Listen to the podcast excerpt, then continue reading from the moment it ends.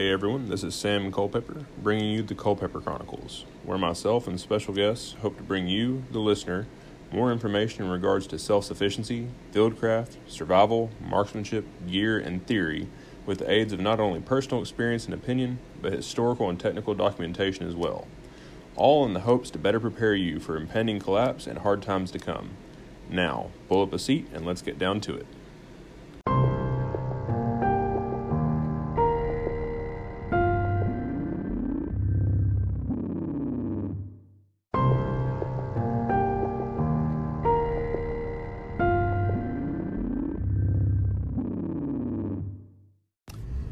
Hey everybody, this is Sam coming to you as season 2, episode 7 of the Culpepper Chronicles.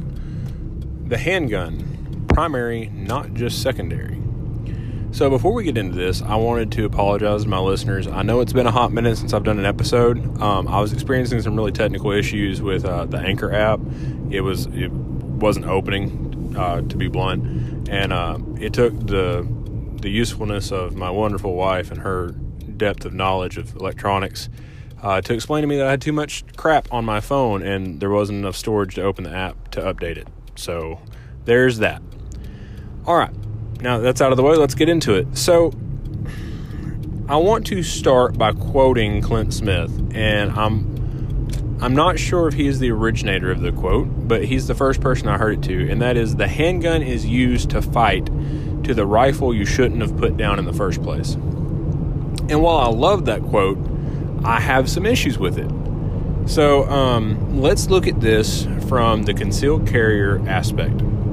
You are out and about with your family. You are, we'll say, in Walmart. Um, all of a sudden, someone walks in with a shotgun, starts blasting away, or a rifle and starts blasting away. You don't have a rifle to fight to. You have your handgun. Uh, whatever you chose to carry on that day is what you have and you have to do work with that. If that's the case, you need to be prepared for shots that are realistic for that. Too many people, in my opinion, focus on three yard line stuff with a handgun three yard, seven yard, 10 yard, maybe 15 yard. And they sit there and they become snipers at three yards with their handgun and think they're good. But while that is a realistic aspect of a handgun engagement, so isn't a shot at 25 or 50 yards. If I can put it in perspective for you, think about your average Walmart shopping aisle. They're right around 20 ish yards long. So you may have to engage someone from one end of the aisle to the other. Can you do that? Have you ever tried that? Uh, let's look at it from a hotel. Uh, many, many travel. Uh, my family travels pretty frequently, going and doing things on family outings. Uh, we stay in hotels and motels, mostly hotels. Uh, the average haul for a hotel floor from one end to the other is 100 yards, 50 in both directions. It may not seem it, but it does. So, those are realistic locations where you may actually have to engage someone 50 yards or more. If you can't do that with your handgun, that's okay, but it's something that you need to work towards. So let's talk about realistic aspects of what to carry. And there's a lot of nuance to that, and there's a lot of situational dictation to that because not everyone can carry the same type of handgun. There's things that go into that. There's body size, there's clothing, there's job parameters, there's the environment that you work in uh, some people can get away with printing a little bit, while other people can't print at all for fear of you know retribution from their boss or, or the law or things like that. So if that's the case, you can't. I'm going to go ahead and say not everyone can do what I'm talking about, and I don't want people to go and copy and paste what I carry. Uh, I've carried a large range of firearms, and what I've pretty well settled on is a Glock 17 with an RMR. Uh, that's just kind of my base at it. The one I'm carrying right now is a uh, Victory First slide with uh, their their complete slide and barrel that's threaded for a suppressor uh, with an RMR on a bore sight frame with an Apex trigger.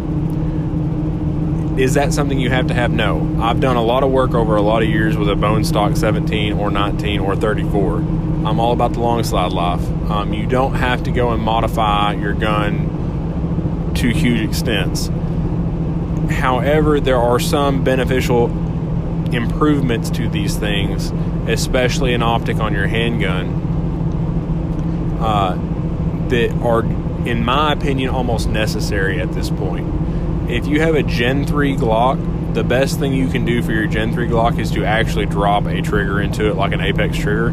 Uh, you're never going to get the same quality out of it with just like a minus connector as you will with an Apex. Uh, Gen 4s are roughly the same way. I have had some really good Gen 4 stock triggers. Uh, most of them are pretty abysmal. Uh, however, when you get into the Gen 5 range, you can you can run those pretty well. They've got a pretty solid trigger uh, out the gate. At that point, it's just kind of if you want to drop the cash on an Apex trigger or something along those lines. Uh, to me, with the Gen 3, it was an absolute must. So, does that make you a better shooter? No, it just takes more of the mechanical aspect out of it. You you're not going to be a good shooter by by tacking things onto your gun. It's the same thing with a rifle. However, they decrease the deviation and put more emphasis on you in the performance range. Uh, there are so many people that will go out and blame stock guns for their, their piss poor accuracy. And while there is something to that, they have to be able to be competent and be able to perform with a level handgun. Those same people, 90, 90% of the time, if not more, I could hand them a custom Glock and they still would not shoot good because they don't have the base level skill. Uh, things to consider are in that. Uh, match barrels are a thing. They, all this stuff exists for a reason. You just have to figure out if you're on uh, a point in the spectrum that it matters and will actually do well for you. So, why should you even go with this? Um, it goes back to distance shooting. In my opinion, you need to be able to capitalize with high levels of accuracy and precision at distance. Uh, 50 yards, in my opinion, is a realistic pistol shot. And the first time I ever stepped up to a 50 yard line with a handgun was in a uh, Pat Mac uh, TAPS class. It was one of his combination rifle pistol classes. And I was just abysmal. I'm like, I think we fired 10 rounds at 50 yards, and I think I put two rounds in the A box, and the rest was just scattered around on the IPSC target. I'd never done it before. And in my mind, up to that point, 50 yards was just crazy talk. Uh, after hearing rational thought on that and looking at realistic distances that I encounter on a daily basis, a 50 yard pistol shot makes sense. It's not what I would try to do first round. I would try and close distance to improve the uh, accuracy ratio uh, in my favor. But if I can't do that, you need to be able to do that on demand. Now, you don't have to be a sniper at 50 yards with a handgun, but you need to be able to make shots that are going to stop a threat at that distance. Uh, so, why or when are some instances where you may only have a handgun? So, we talked about the concealed carry aspect, and that's kind of where we're at right now. Most of us are average Joes and Janes out and about with our families. We're trying to be protectors. One of the things uh, that we carry with us is a firearm the reason being is because conflict avoidance, although that's the key and the absolute first thing you should try and do, isn't always guaranteed. Sometimes you are just going to have to uh, pull that smoke wagon and put in some work. So, if you are going to do that, you need to be confident, right? Uh, let's look at maybe down the spectrum of time. Uh, we are several years down the road, and while we're not necessarily in open conflict or anything like that, things are devolving. Uh, but it's still not to the point where people are okay with seeing people walk around with long guns. Uh, it's going to make people nervous. It's going to make them a little antsy. They may be more forgiving of seeing a handgun, although technically it should probably be still concealed to a degree. But you have a higher risk level. There is there's a higher probability of threat uh, that you are going to have to prepare for. If that's the case, then again, your primary is most likely going to be a handgun. So, even if it's carried outside the waistband, maybe under a button-up shirt or something like that, it's still your primary your primary source of defense, or maybe even offense at this point. While it's not ideal for offense, uh, you need to be able to go on the offensive and take the initiative and, and diminish a threat, if at all possible. Because it may be that we're years down the road and you're at your local farmer's market doing a potato swap, and dudes roll up in the back of a pickup truck and start demanding that they take everything. And they've got guns and it's up to you and your compadres to you know break leather and start putting in work because your livelihood is in those groceries. And if they're going to take them then your family's not going to eat. So past that the handgun becomes a little bit more of a secondary you start getting into the time frame where long guns are more acceptable handguns are still around because everybody kind of wants to carry one uh, I don't think that at that point you should put quite as much leverage on it, but it's still a skill that you need to have. Uh, let's think about it from a uh, covert resistance aspect. Uh, you are part of a resistance band behind enemy lines. We'll we'll play it as someone has invaded uh, the homeland, and your goal is to uh, disrupt enemy movement, disrupt supplies, maybe even do some wet work uh, for those that don't know, we're talking like maybe assassination, targeted assassination. If that's the case, a handgun is going to be your friend. A concealed handgun is going to be what's going to to be uh, your weapon of choice in that. Uh, if you are in a situation where you can get by with it. So again, you're in a situation where you have to have accuracy and skill on demand with a handgun. So these are all instances where, while the the rifle is typically considered the primary, the handgun also has a, a role and time and place where it's the primary. Uh, you can't just look at handguns, in my opinion, and say, okay, that's just a secondary thing for the rifle goes down, or I can't get to my rifle, and that's just kind of as far as people consider it. Like it's a talisman to ward off evil spirits, and they don't have to put any work with it. You've got to put in work with a handgun, in my opinion, more so than with a rifle, because handgun skills diminish at a much higher rate than rifle skills. Uh, it's just inherent in the platforms. So let's talk about some potential handguns you may want to look into carrying. Uh, in my opinion, the Glock platform, although it's still not my favorite, still reigns supreme for the most part, simply because of the prevalence of parts and availability of things that are out there. There's tons of aftermarket support right now.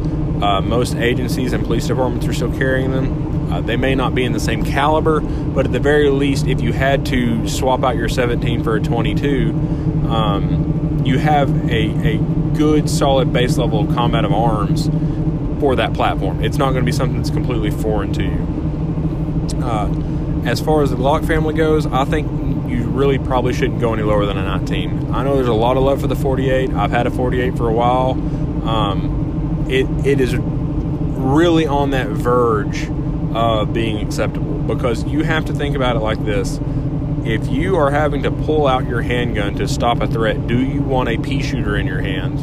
Or do you want a full size or mid size duty combat capable handgun? You're going to have a whole lot more confidence as well as inherent ability with a larger, more potent handgun that's designed for offensive work than you are something like a 43 or even a 43X or like the the smaller, slimmer Rugers and like the LC9s and things like that. Those carry extremely well. Don't get me wrong, they're very, very, very concealable, but they are not going to give you the same performance ability as something that's more of a, a mid to full size handgun. Uh, I think it was Mike Glover in one of his more recent videos on his uh, YouTube channel was talking about how he had to draw his handgun, and I'm wanting to say it was. Uh, maybe it's a shield or a, a 43 or something like that and he instantly he said that he instantly felt like he wished he had something bigger he wanted something more performance based because he did not have the confidence luckily he didn't have to use his handgun but he did not have the confidence that he would have had with something like his uh, p320x carry or anything like that which is another option.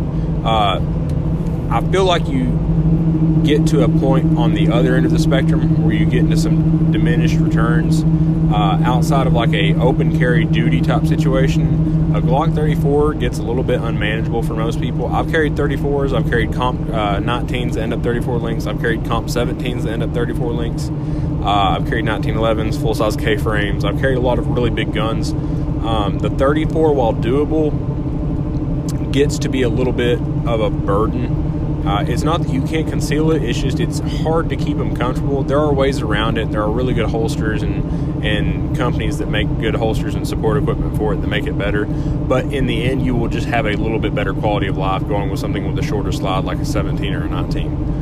Uh, so you've got the Glock 34, the Glock 17. Uh, you've got the Glock 19 for me, the 19 is almost too small. I've got giant bear paws for hands, and a Glock 19 fits about like a 43 in most people's hands for me. Uh, so a 17 with a full size grip is really where it's at. Um, you've got SIG. SIG's got their options for 320s, uh, the X carries and the Legions. Um, got options from CZ with the uh, what is it? The oh, I can't even remember the CZ P9 or something like that. I can't remember what their striker fired option is right now.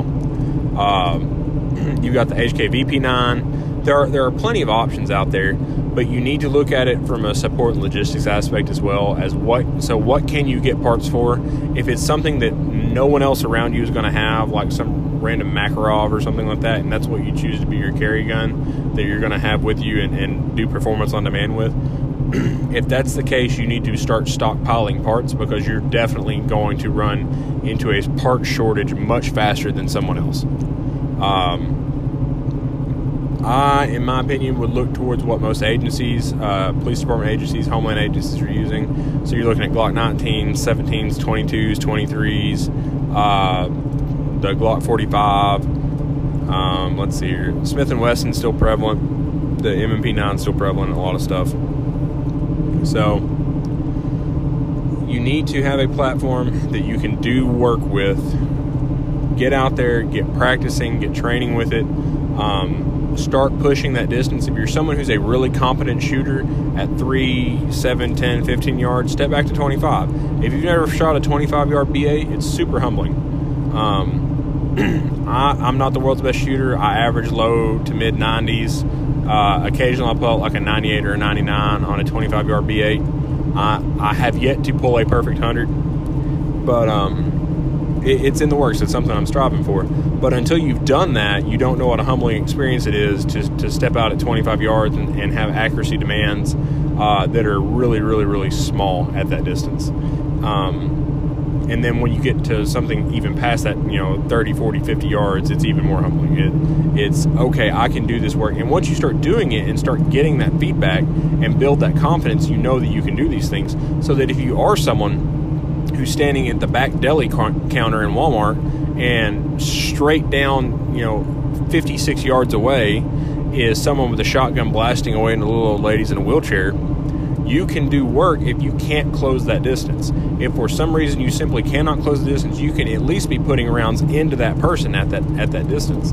Um, it's the same thing if you are going out doing welfare checks in a semi grid down position where it's still not quite time to have a rifle out, but you're going around being a good neighbor, being a good citizen of your community, uh, and you're out doing welfare checks and checking on people, making sure they're okay, and you know, bandits roll in and start shooting people. You can do work with your handgun if you need to. It's not ideal. It will never be ideal. Handguns do not do as well as rifles do, but you still need to, as a responsible armed citizen, as someone who will sit there and preach about how, you know, we're heading into the big igloo and we need to be prepared and we need to do this and we need to do that. If you aren't doing your due diligence with a handgun, you aren't being competent with firearms you're just not doing what you need to do. You're not putting in the work. You're you're sitting there fantasizing about years down the road without looking at tomorrow.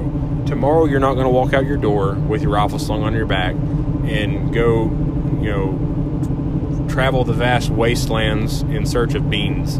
That's not what you're going to be doing. Tomorrow you're going to be taking your kids to school or going to your job or going to the grocery store. And if you're a responsible armed citizen, you've got your concealed handgun with you and you have got your mindset squared away that you are going to try and avoid conflict when all possible. But if you can't and you have to go to lethal options, you will be able to do that and you will be able to perform uh, to an accuracy and time standard on demand, depending on the situation, and go home to your family at the end of the day.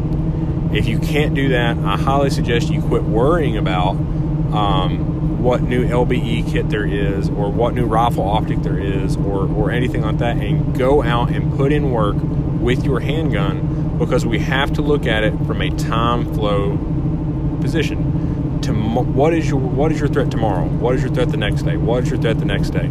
That's going to change as time goes on, but that's what we need to focus on because getting super super hyper focused years down the road is not going to do you any favors tomorrow. So, anyways, guys, uh, I hope it was helpful. If you have any questions about handgun setup or anything like that, I may go into that a little bit deeper later. I may go into more details as far as uh, carry options. I went into that a little bit in the last podcast, but I may go take a deep dive maybe on my Instagram page of my personal carry and what I carry and why. Uh, just send me a DM. Let me know kind of what you think. Uh, let me know if this podcast was helpful. If not, let me know you know what you'd like to hear, and I'll, I'll do an addendum to it. But anyways, guys, take it easy. Uh, stay safe. May God be with you and your families.